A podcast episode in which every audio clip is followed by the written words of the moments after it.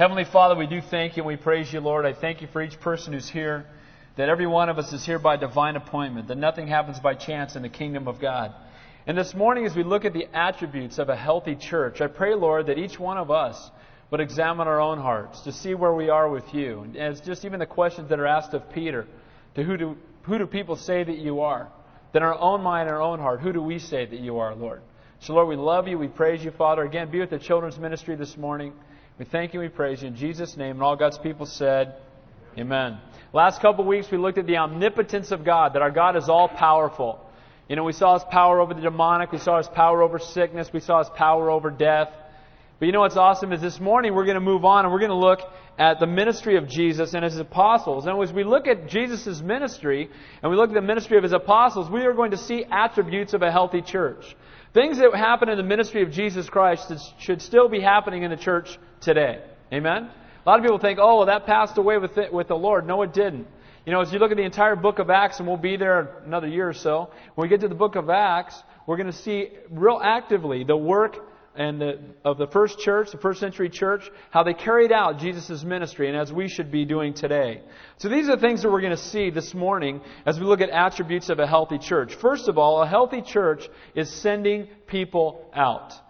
God calls people into ministry, and every one of you in this building this morning, if you're a Christian, you've been called by God to be active in ministry. It's not just the pastor or the worship leader or, you know, some people. It's, it's all of us. We're all called. We're all called to different ministries. But we'll notice that Jesus called people, He equipped people, and then He sent them out. And the church today, we should be doing the very same thing. Second of all, we'll see that a healthy church has an impact on the world around it. You know, the church is not this building. It's not the walls that we come inside of and then we get here, okay, I guess we got to play church now. You know, church is each one of us. The Bible says that we are the temple of the Holy Spirit. And everywhere we go, we take the Lord with us. Amen? And we're to have an impact not just in this room, but in the place outside of this room. And so we're going to see that a healthy church has an impact on the world around it, just as Jesus and his apostles did. We'll see that the, that a healthy church ministers to people's physical needs. You know, it's important that, and, and I mean it from the bottom of my heart, money should never be an issue at Calvary Chapel Santa Cruz. If you want to go to the women's retreat, you want to go to the men's retreat, if you're struggling and you've missed out on work and you don't have food in your house, I know sometimes it's hard. You know, we're, we're praying constantly that we would know when you have a need, but if you have a need, please make it known because we want to minister to you. You know, I will never ask you for a dime. Anybody who's been coming to this church since we started, I've never asked anybody for any money because, you know what? Jehovah Jireh, Lord God, our provider. Amen? And a, and a healthy church is ministering to the needs of people. Not seeking to get your money, but seeing how we might bless you and minister to you and love you. And we're going to see that this morning as Jesus feeds the 5,000. And then lastly, we'll see that a healthy church teaches the truth without compromise. Jesus openly proclaimed throughout his ministry the truth of who he is, the truth of why he came, and the truth about the cost of following him completely. And we'll see that that should be happening in the church today. The church should be teaching people without compromise the truth of who Jesus is, not watering it down so that we don't offend some, but teaching the truth without compromise. Teach the truth of why he came, to suffer and die that we might have eternal life.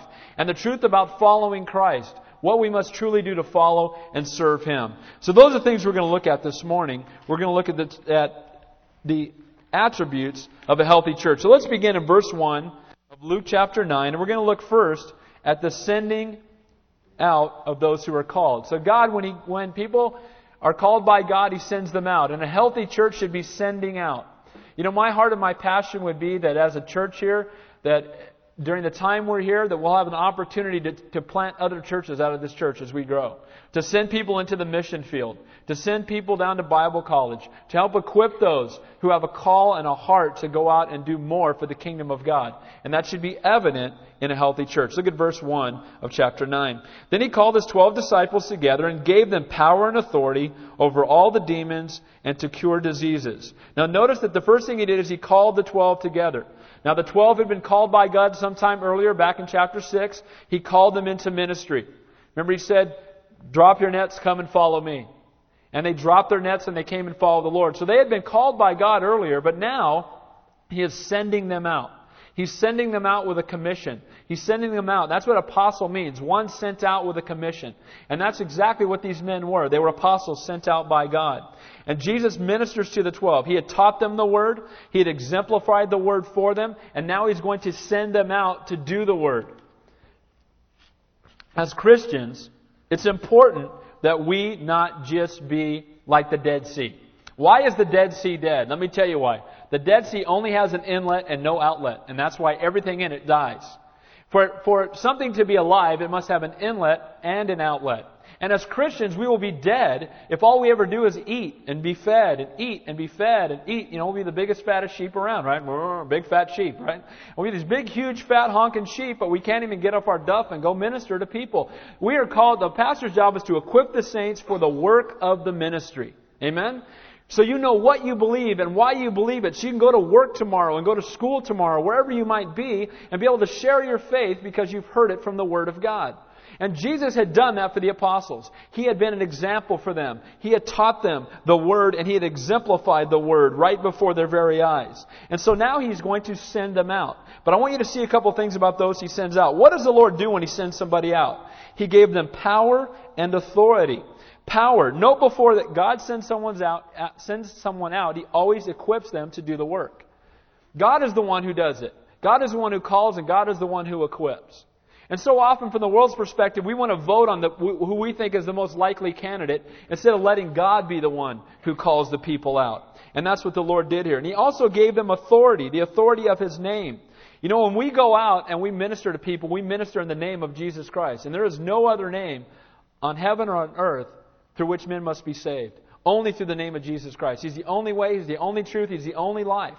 And so the Lord exemplified for them and gave them and clearly taught them, but now He's going to send them out. And I love that. And you know what? The same should be true of every one of us. A healthy church should be sending people out. It said to, to gave them authority over demons and to cure diseases.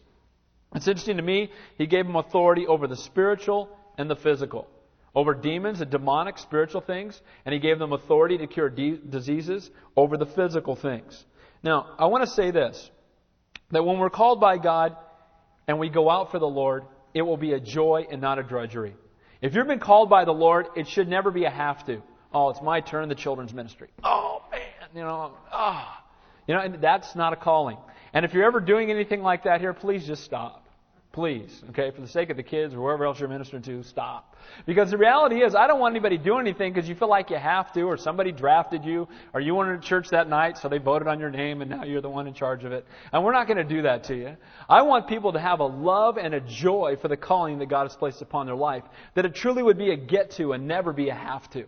Amen? And the apostles, that was the Lord's heart for them. And he gave them authority and he gave them power and he sent them out. And I no doubt they went out with great joy. Now, does that mean that there wasn't some fear involved? There probably was. They'd always had the Lord right next to them. Now they're going out. And they're going out without the Lord. They're going out in the power of the Holy Spirit, but they're going without the Lord. And same is true with us. Sometimes when you step out for the Lord, even when you're called, it's a little scary. But that's okay. As long as you know that God's called you and He will, He will be the one to equip you. And then He gave them power as they went out. Now, apostles' ability to heal was a special gift. Why did He give them that gift? So that everybody would know that their ministry was from God. You have to realize in those days that they taught a different gospel in a sense. The Jews were waiting for a conquering Messiah. And Jesus was not a conquering Messiah, but he was a suffering Messiah who came to suffer and die. And as he sent these men out, he wanted people to know that they were truly from God. So he gave them the special gift of being able to heal people and to cast out demons. Now I want to say this. Today, the standard to know that somebody is from God is that they line up with the Word of God. Amen? You know, in those days, they didn't have the New Testament yet. They were living out the New Testament. And we have the completed revelation. Again, I'll say it for the thousandth time. This is 66 books written by 40 authors on three continents and three languages over 1,500 years with one central theme and no contradictions. And how's that possible? Because God wrote it. Amen? And so this is our standard right here. And we, we line everything up with the Word of God because you know what? Miracles alone does not prove it's from the Lord because Satan can do spectacular things. Amen? And if we just look at just the miracle and we just look at the, at the, you know, the emotion that's involved, we can be duped. But the Lord sent them out and he gave them this power to authenticate their ministry. And look what they did, verse 2. And he sent them out to preach the kingdom of God and to heal the sick. Now, while he gave them the ability to heal, look at the main emphasis of their ministry. It was to preach the kingdom of God. And that should be the attribute of a healthy church. We should be sending people out and we should be preaching the kingdom of God. Not preaching the, the, the healing ministry of Dave. Amen? Not preaching the, you know, how to make a million bucks and get in the pyramid scheme. You know, you know, give, give, give. Seed giving. None of that stuff. We need to preach the kingdom of God. Jesus Christ, Him crucified and risen from the dead. And while he authenticated it, the main emphasis was on the word. The word preached there describes somebody who is a herald proclaiming the message from the king. Isn't that interesting? Proclaiming the message from the king. And that's exactly what we do when we share the gospel. We preach, we proclaim the message of the king. Now, as he sent them out, I want you to notice something unique here. Look how he sends them out. Look at verses 3 and 4. And he said to them, Take nothing for your journey, neither staffs, nor bag, nor bread, nor money, and do not have two tunics apiece. Whatever house you enter, stay there, and from there depart. So the Lord calls them into this ministry and He says, You know what? You've been hanging out with me. You've seen the, the ministry that I do. You've seen the works that I do. I'm going to send you out, but I want you to go out and don't take anything with you. Man, you want to talk about that being scary, being scary, right? Go and go without anything. Don't take your money. Don't take your bank account. Don't take, go, don't go home and get any extra food supplies. I just want you to go. Now, there's a couple things we see from this. One, it shows the faith that is required to be sold out for God and that we need to trust in Him completely for our provision. And it also showed the urgency of the message. Don't go home and prepare, just go out and be faithful. Now it's interesting again that to be used mightily by God, each one of us must be fully reliant upon God. If you want to be used by Him, you must be fully reliant upon Him. Because the Bible says without Him we can do nothing. And nothing means nothing. So you can't do anything without Him, amen? And so if you want to be used by God, you've got to be fully reliant upon God. Now, remember that when these guys were called by the Lord, it's interesting to me, you never see anybody called by God negotiating a salary. You ever see that? You know, come and follow me. Well, what does this gig pay anyway? Is there a 401k involved here? I mean, you know, what kind of benefit, what kind of health program you got? You got Delta Dental or what, you know, I mean, you know, they don't negotiate a salary. The Lord says, come and follow me, and they say, yes, Lord, and they go. And you know what? That should be the heart of those of us who've been called by God. So often we think we need more to be used by God. We need more money, more education, more time, more gifts. But remember, where God guides, God provides. The only more we need is more faith. Amen? We need more faith to trust God and say, Lord, you've called me. You're Jehovah Jireh, Lord God, our provider. I know you're going to provide for me, Lord. I'm going to go. And you know what? God does awesome things through men and women like that. Says, now, look at some of the things he told them not to take. Don't take a staff. Now, this might not seem like a big deal. It was like a walking stick. But when you traveled, through, through desert areas, you took that staff to protect you, one, from thieves, and two, from wild animals. And the Lord said, Don't take a staff. Well, wait, wait a minute. So who's going to protect me? Lord, I am. I'm going to protect you. He wanted him to go out, trusting fully in God, knowing that He would be the protector. Take no bag, which is to carry additional possessions. Take no bread, Lord saying, trust me for your physical provision. Take no money because God's going to provide for them. And don't take an extra tunic. An extra tunic is something they would use that if they had to sleep by the side of the road, they would use it like a blanket and they would cover up. And the Lord said, you know what? I'm going to be your covering. You just go out. Don't take a staff. Don't take a bag. Don't take anything. Just take me. And you know what? I'd rather have Jesus with me than all the other stuff in the world I'd rather have Jesus than 500 U-Hauls behind me pulling everything I could possibly imagine I needed. Amen? Because that's where, that's where the true wealth and riches comes from, being called by God, being used by God. So to be used by God in the highest, we must trust God to be our protection, our provision, and our shelter. And again, let me ask you a question. What are you trusting in? What's keeping you from doing more for the kingdom of God? Why aren't you doing more for His kingdom right now?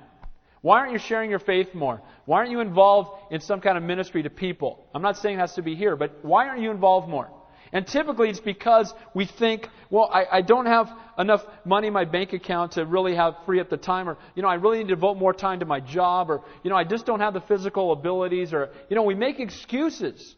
And the reality is that God has called every one of us into ministry. And we should all be doing something for the kingdom of God. Amen? When we stand before God, when this time has come and passed, only what we've done for Christ will last. He's not going to ask me how big my house was or how much money I had in my 401k plan or anything else. That won't matter. But what I've done for the kingdom of God, that is the thing that will matter. What are we trusting in? What are we pursuing in life? Personal comfort, recognition, or to be in the center of God's will. So he sent them out and he said, I want you to trust me to be your provision. Verse 5.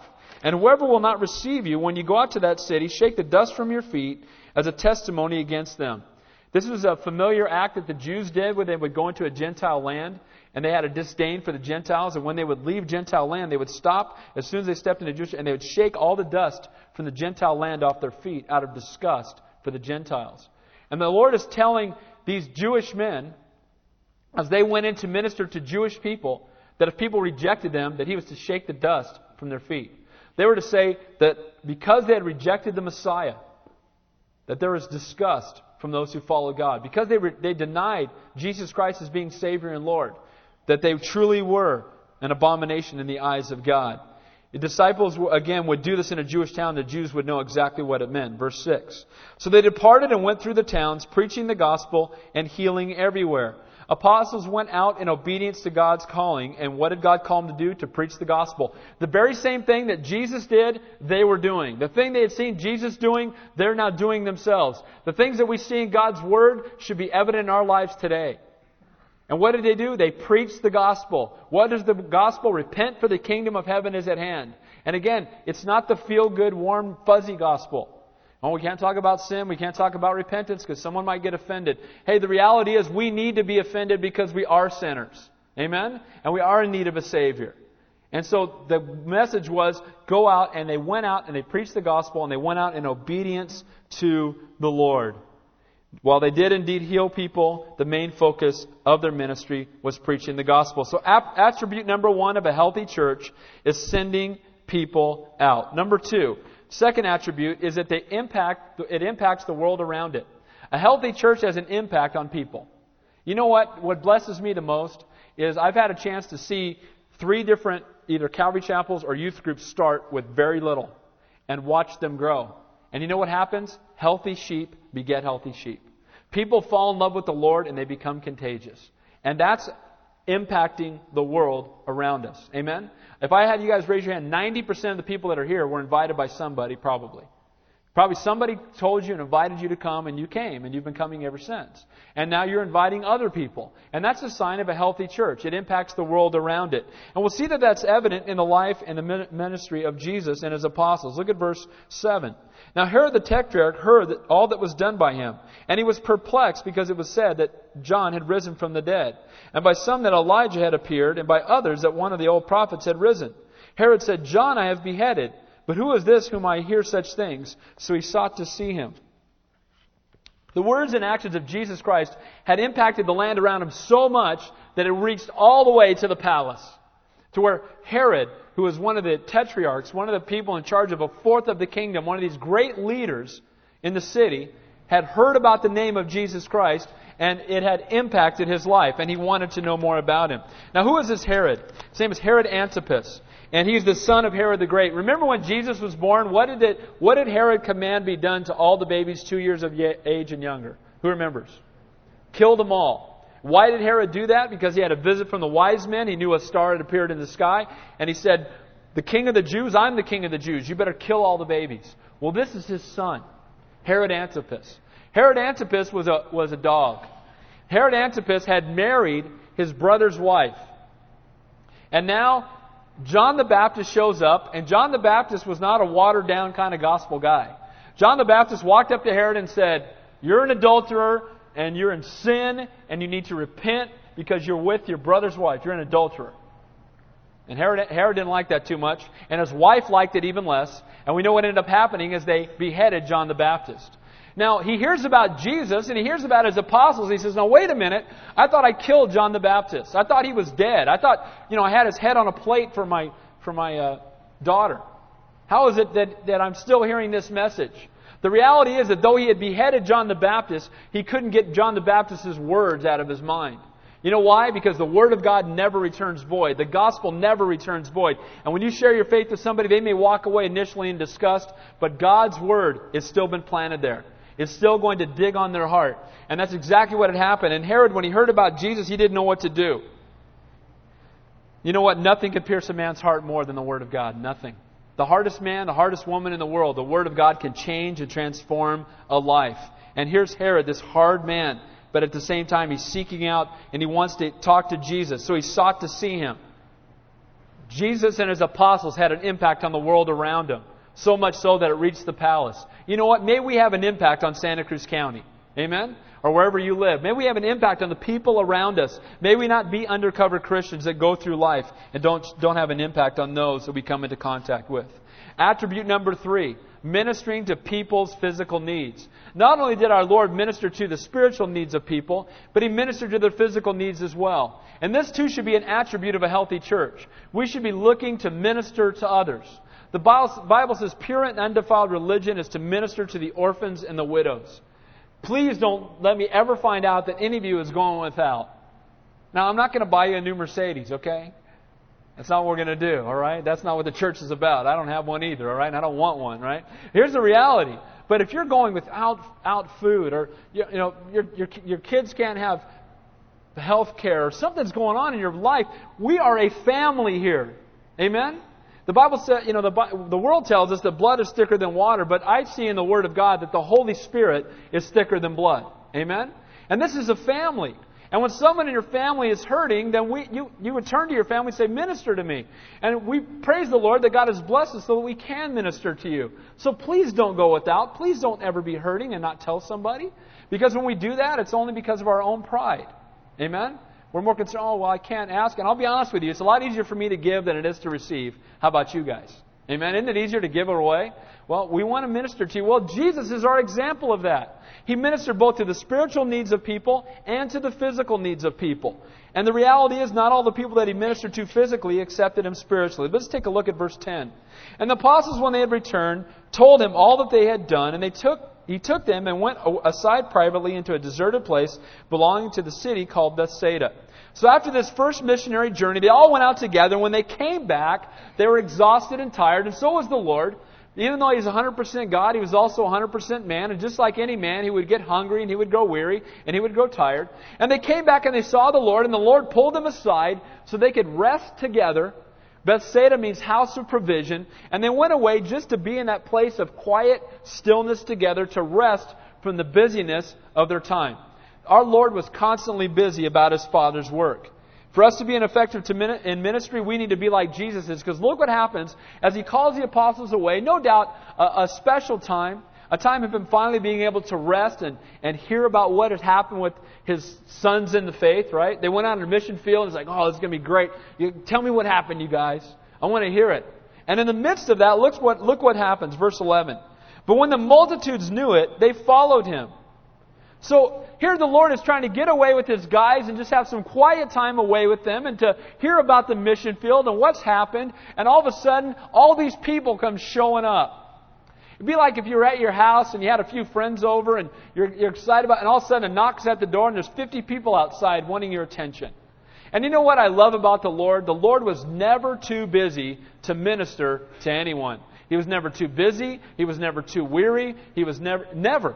His heart was always for people. For us today, to be effective in ministering to others, we must have private time alone with the Master, which these men had. But then we must also, too, be prepared to to pour out our lives on others. May we never be too busy. May we never be too weary. And you know what? I've said this, and I mean it from the bottom of my heart. A, a, shepherd never stops watching over the sheep, and our good, the ultimate shepherd is the Lord. Amen. He is the good shepherd. But God has given me the, the total blessing of being your pastor, which means servant. I'm here to serve you. You're not here to serve me. And you know what? My heart is that I want to be available to you guys 24 hours a day, seven days a week. And if you have a need at 2 a.m., call me at 2 a.m.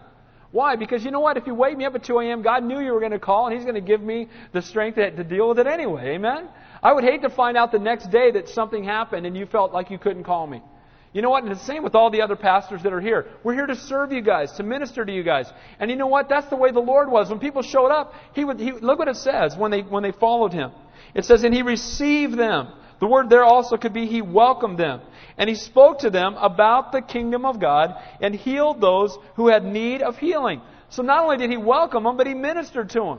Though he was weary, though his schedule was thick, though he had a lot going on. And you know what? It's easy for us as Christians to say, well, you know, I don't do more for God because my, my schedule is just pretty thick. You know, I'm working and I'm, you know, and I, I've got kids and I've got this and I got, you know, and by the end of the day, I'm tired. You know what? Has God called you to minister to others? The answer is yes. If God calls you to do it, He'll give you the strength to do it. Amen? And sometimes we just need to look at our own schedule. Maybe there's some things on there that need to go. A, how much time do we watch TV? I think if we got rid of that, we probably could minister to people quite a bit. So he welcomed them, and then he ministered to them. Verse 12 When the day began to wear away, the twelve came and said to him, Send the multitude away, that they may go into the surrounding towns and country and lodge and get provisions, for we are in a deserted place here. So what happens is that the, the apostles are still learning. The apostles look and they see a need among the people and they say, Hey, Lord, you know, we're tired. We've been out on the mission field. These people showed up. You taught them the word. You healed them all. I think that's about enough. It's getting to be a little late. Send them into town to get some food. Just get them out of here. Send them away. The apostles are still learning. And sometimes in ministry, we're still learning. And we see people coming and we're like, oh, dude, man, come on, I'm tired. You know, go get a Big Mac somewhere else. You know, go talk to somebody else. Don't talk to me. And that's what the apostles are doing here. They're saying, send them away.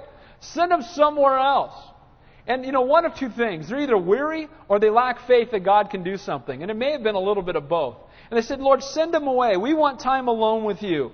The apostles had gone out to seek people to minister to, right? Didn't they go out two by two and go into the surrounding cities and tell everybody about Jesus?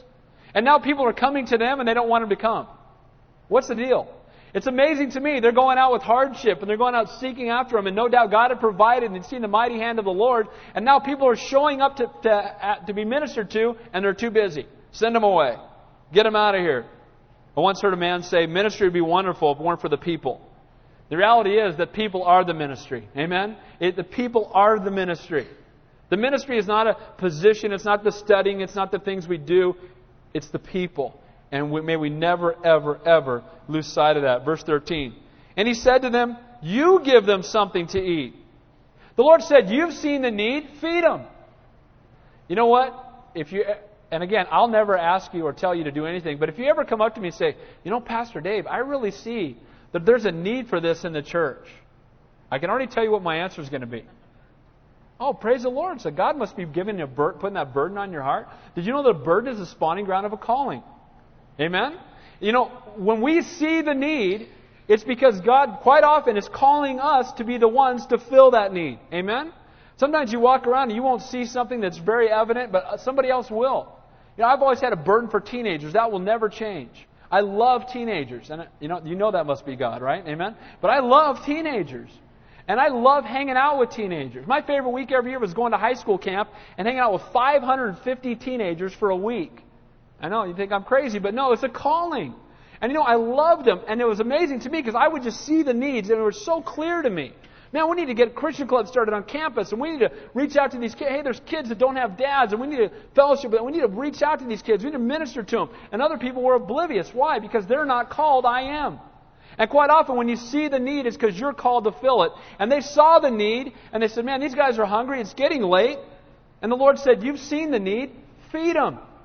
You're the one that saw that it was evident. You know, it's like you walk by and you know that there's someone in the body that's hurting, and you wait for someone else to go minister to him. Oh man, that guy's hurting. Oh man, I hope, I hope someone figures it out and goes and helps him. You know, if we see the need, maybe God's calling us to fill it. Amen? And again, don't do it begrudgingly, but just pray, Lord, I see this need. Do you want me to be involved? Is there something you want me to do? The Lord said, You see the need, you feed him. You give him something to eat. And they said, we have no more than five loaves and two fish unless we go and buy for them, buy for all these people. And let me ask you a question. When Jesus sent them out two by two to minister, how much food did they have? The answer is no food. Now they got fish and, and bread. They had nothing before. And God provided them, but here they come back and they're like, oh, well, He provided for, you know, just the two of us. This is 20,000 people, 5,000 men, and with women and children, about 20,000 people. I mean, you know, Lord, I know you can provide for two, but 20,000. And sometimes we're that way with God. You know, we pray for a headache, but we don't want to pray about cancer. We believe that God can heal the headache, but will He heal the cancer? These guys are, oh, well, you know, but we only have a little bit. You know what? When we come to the Lord and we want to be used mightily by God, we need to just give Him what we have and put it in His hands and watch Him do the work. They looked at their circumstances and they were overwhelmed. It's, oh, it's impossible. All we got is a kid's sack lunch. There's no way we can feed 20,000 people. And from a worldly perspective, they're right. There's no way. But when God gets involved, all things are possible. Amen? God can do anything. God could turn Santa Cruz County into the most godly county in the world. You guys are all laughing, I know, but I know, but He can, can't He? Can God do that? Yes, He can. This could be known as the Bible Belt ten years from now. If God, next week, if God wanted it to be. You know, people think of Santa Cruz now, they think, oh, Santa Cruz. I mean, I tell people I'm the pastor of Calvary Chapel Santa Cruz, they go, oh, brother, I'm going to pray for you, man. Oh. Got the pastor, Santa Cruz. Oh, yeah, I've been there. Ooh. Isn't that like the satanic cat? Oh, bro, praying for you. I say, well, Santa Cruz means Holy Cross. So my prayer is that God would make it mean the name once again. Amen? That God would bring revival to Santa Cruz County, and He can.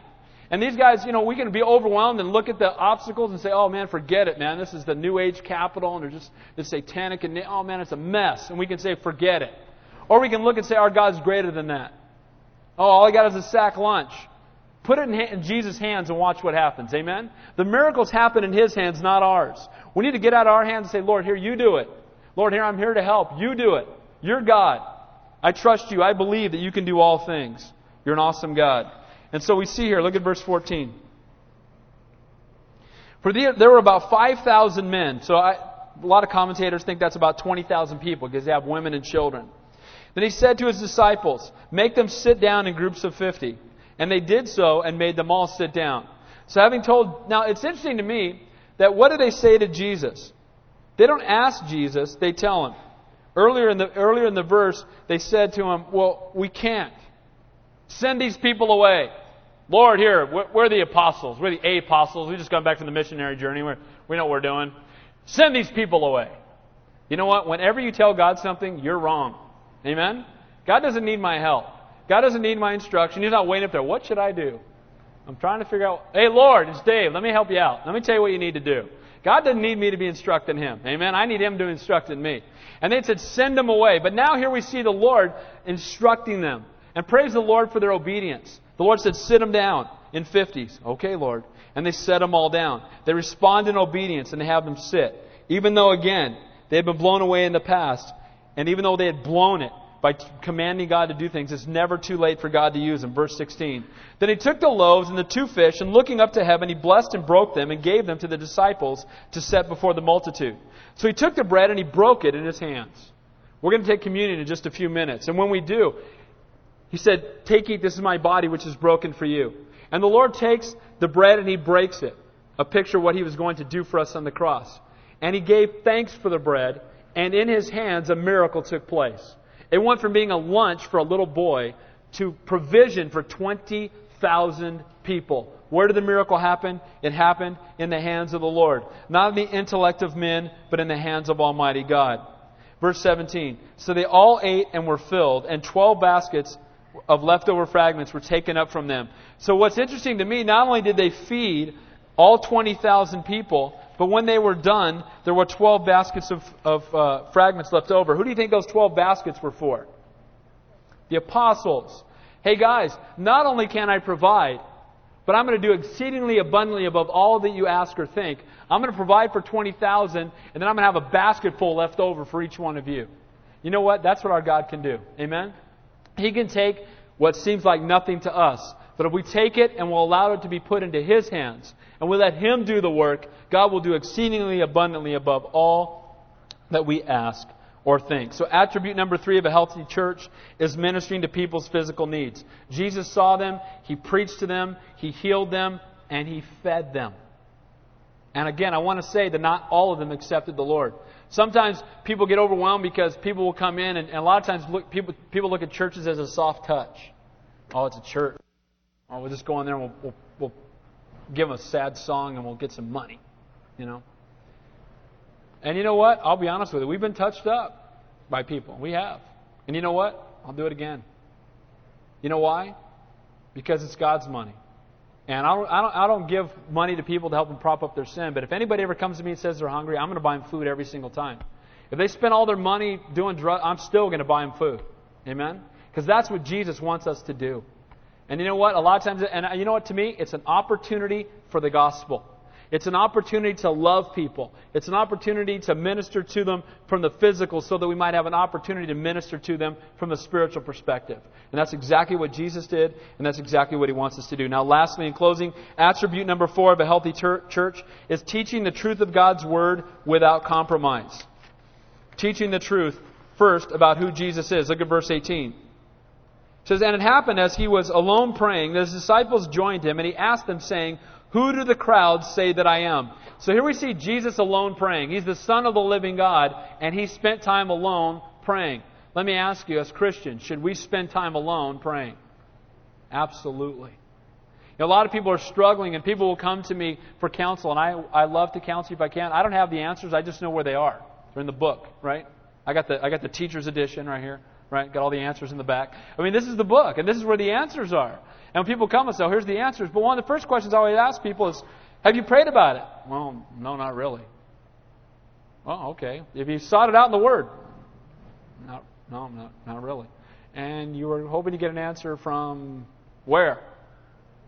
Right? The Word of God has all the answers. Amen? And God wants us to come to Him in prayer and to seek His face. And when we do, God does awesome things.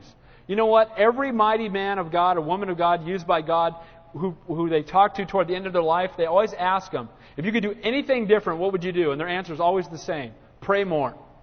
And we need to pray more. And the people that used, God used mightily in the Word were all people who prayed. We need to pray more. So here's Jesus alone praying. He prayed the night before he chose the apostles. Now he prays right before he asked them for a personal confession of faith. Praying possibly that their hearts would be softened. Praying that it would be revealed to them who he really was. We too should be praying for softened hearts. We should be praying for a move of the Holy Spirit on the people that we're going to have our ch- a chance to share our faith with. He says to them, Who does the crowd say that I am? Who do the common everyday people? Who do they say that I am? Verse 19. So they answered and said, John the Baptist. Some say Elijah. Others say one of the old prophets that has risen again. So the answers were, were varying. Some people thought he was John the Baptist, some Elijah. And while they knew that there was something special about Jesus, they didn't truly understand who he was. For him to be John the Baptist, he'd have to have been raised from the dead. For him to be Elijah, he'd have to be raised from the dead. For him to be an Old Testament prophet, he would have to have been raised from the dead. So they knew that there was something special about this Jesus, but they didn't quite understand who he really was. Now, I find that interesting because I believe that virtually all of the world believes there's something special about Jesus. The New Age movement believes that he's the most enlightened of all the gurus. Oh, Jesus' aura, man, would have been just rad. Right? Oh, the aura, ooh, it been the whitest glow. Oh, yeah, Jesus, he was elevated guru. Uh, no, that's not quite it. Um, the Muslims, oh, he's one of the prophets. Jesus, well, yeah, he's one of the, not, he's not quite up there with Muhammad, but he's one of the prophets. Uh, the Jehovah's Witnesses say he's Michael the Archangel. Well, they know there's something special about him. He's Michael the Archangel. That's pretty special. The Mormons say that he's the savior of this planet, but he's only one of many gods, and there'll be gods one day too. The world at large says he was a good man who lived a long time ago. Again, most of it, and not all, agree that there is something special about Jesus. But you know what? Just believing that there's something special about Jesus is not enough. Amen? It's not enough. Oh, yeah, I, I believe that he's, oh, yeah, he's the most wonderful man who ever lived. He's a lot more than that. And these people came back and said, oh, he's John the Baptist, or he's Elijah, or he's one of the Old Testament prophets raised from the dead. That's not good enough. The reality is that they still missed him. Truth is truth. It's not up for debate. It's not based on the, the voting of men. The Lord didn't say, have all these common people come in and let's vote and figure out who I am. Right? Who thinks that I'm Michael the Archangel? Everybody raise your hand. Oh, okay. Who thinks that I, you know? And you know, the reality is that there are these Jesus seminars. Some of you probably never heard of it, but the Jesus seminar, they vote on who they think Jesus is. Like voting's going to change something. What do you think? Oh, get a white bead and a black bead. If you think it's okay, well, drop your bead. You think, and they're changing the Bible based on the voting of men. Well, here's the reality, you guys.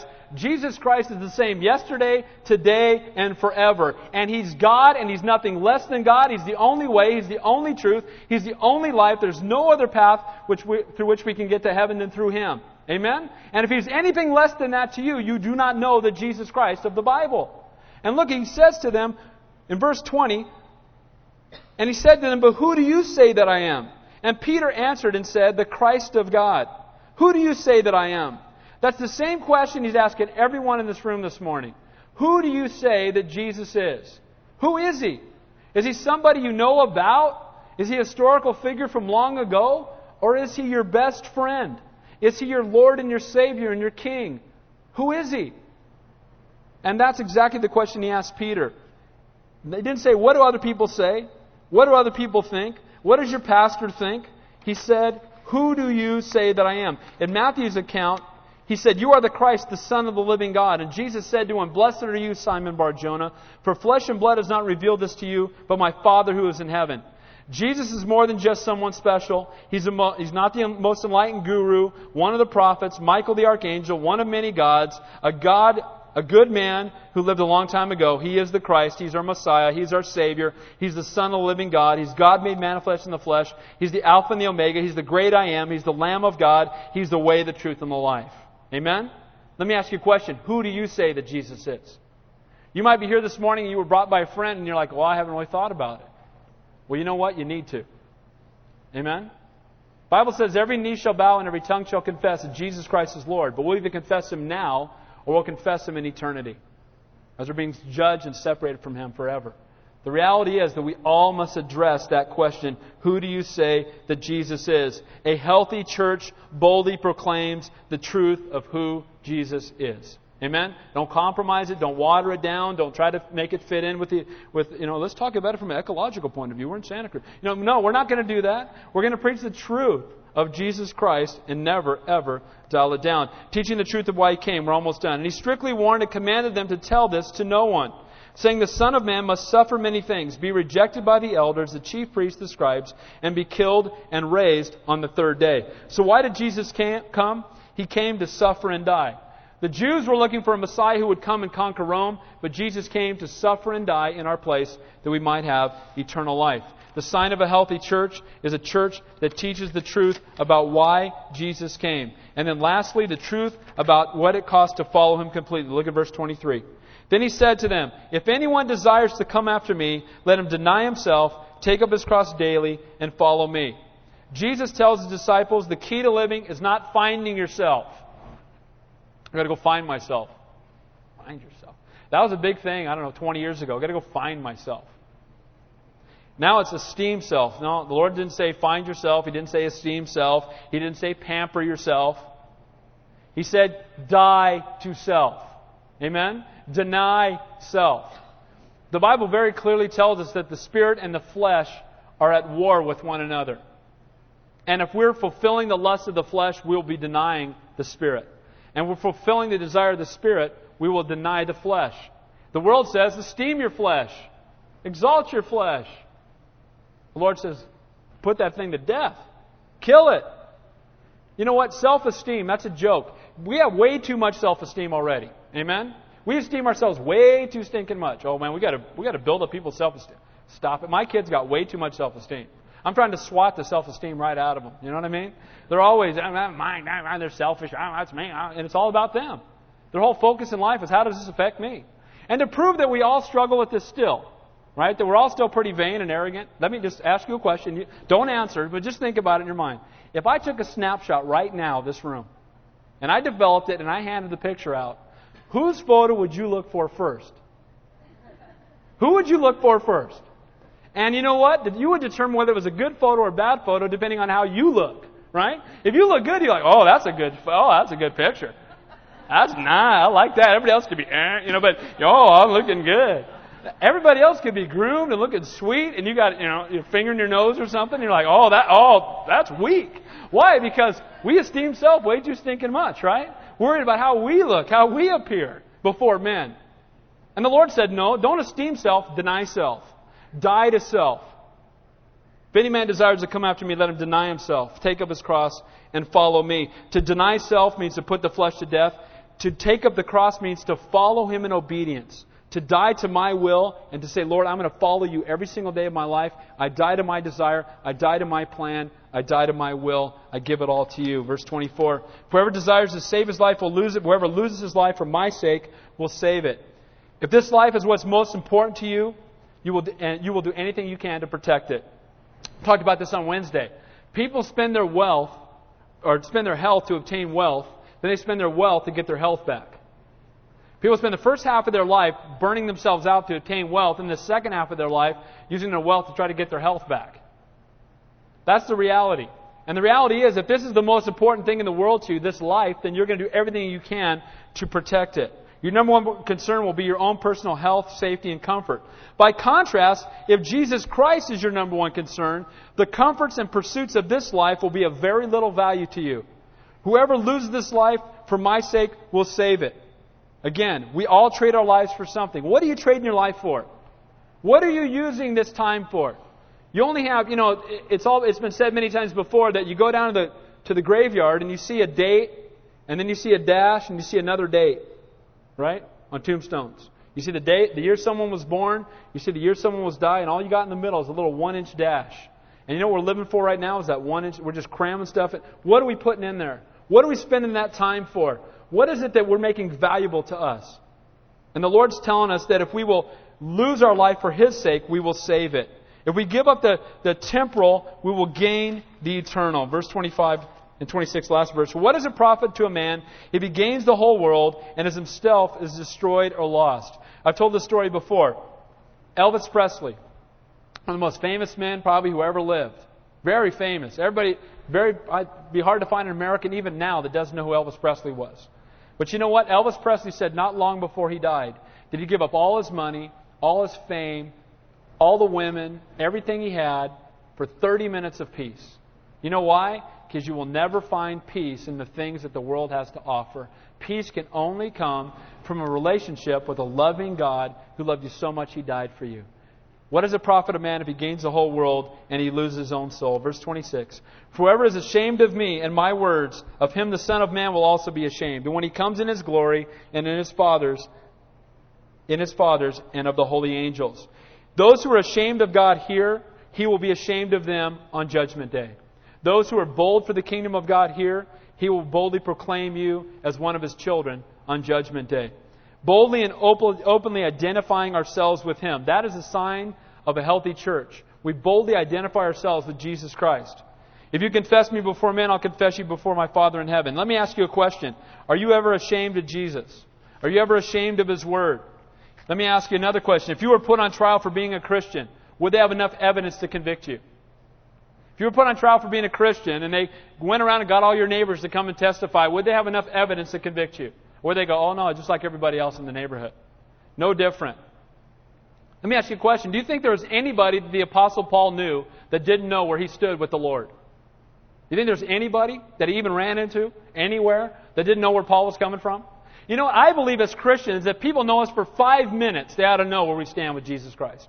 Amen? If they're behind us in line at the grocery store, we should be glowing in the dark for Jesus Christ. Amen? We should have the joy of the Lord. We should be looking for those divine appointments. We should have such a love for God that people go, Whoa, dude, what's up with you? Oh, it's Jesus. Amen? What's up? Jesus. What's it all about? Jesus. He's the answer to every single thing. As Christian, our love for God and His Word ought to be made clearly manifest in our words and in our actions. Jesus endured shame of the cross for us. We're going to take communion right now. May we not allow the fear of men to keep us from boldly proclaiming our love for Him. So if the worship team will come up, in conclusion, here's what we looked at this morning. Here are the attributes of a healthy church. Number one, a healthy church is sending people out. It's not stagnant. It's not all in, it's going out. And they're sending people out in ministry. Number two, a healthy church impacts the world around it. It's contagious. It touches those that it comes into contact with. A healthy church ministers to people's physical needs. And that should be our heart to reach out and touch people and minister them from a physical point of view. And then lastly, it teaches the truth without compromise. The truth of who Jesus is, the Son of the living God. The truth of why He came to suffer and die that we might have eternal life. And the truth about the cost of following Him. That if we really want to follow the Lord, we cannot be followers of this world. We can follow one or the other. You can only have one master. Amen? It's got to be God or the world, and it can't be both. And too often as Christians, you know, we're getting, we're getting hernias trying to put one foot in the world and one foot in, in the kingdom. Amen? And the Lord says, you know what? Quit playing with the world. Be sold out for me. Let's pray. Heavenly Father, we thank you and we praise you, Lord, and we love you so very much. And Lord, now as we go to this time of communion, I just pray that each person here would examine their own hearts, mine, mine as well, Lord. Examine our hearts. And if there's areas, Father God, where we've held back from you, Father God, may we learn to deny ourselves, take up the cross, and follow you. We thank you, Lord, that you suffered and died that we might have eternal life. We thank you, Lord, for that work on the cross. In Jesus' name we pray. And all God's people said, Amen. Right before we take communion, just real quick, the way we do communion.